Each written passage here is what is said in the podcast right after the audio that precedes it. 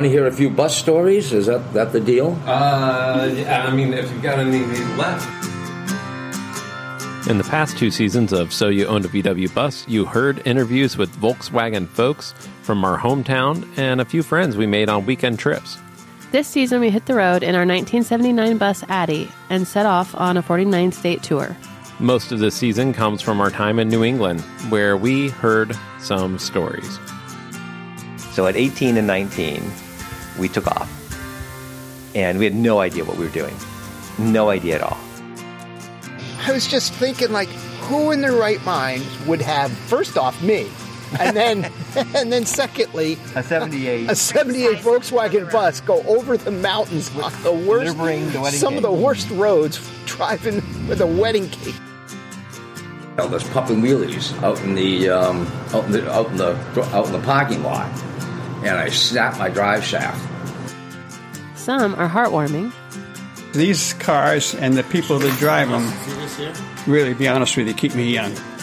When Dan and I got married nine years ago, our getaway car was a 1967 Deluxe Samba 21 window, cherry red. Some are downright harrowing. We realized the road's gone. And it's steep. And we're in a bay window. Suddenly, this blue light's flashing, and I roll my window down, and the state policeman leans in and says, Don't even think about it. and some are just plain honest.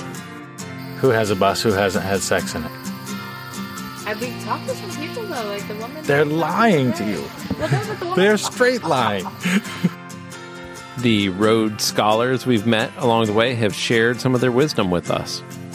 With VW buses, you're going to have either greasy hands or an empty wallet.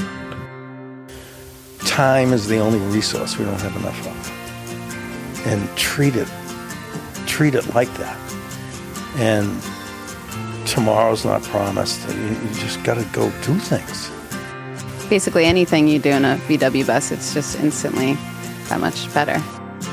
Don't park it and look at it. Go out and drive the stupid thing. Once you get out on the road, there's a lot to love.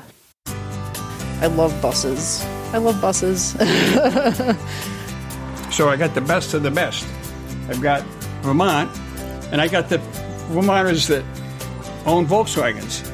So come on, how, it doesn't get any better than that. To be fair, we've had some pretty good interviews from outside Vermont, too. Hear it all on season three of So You Owned a VW Bus, available at ontheroadwithaddy.com and wherever awesome podcasts can be downloaded.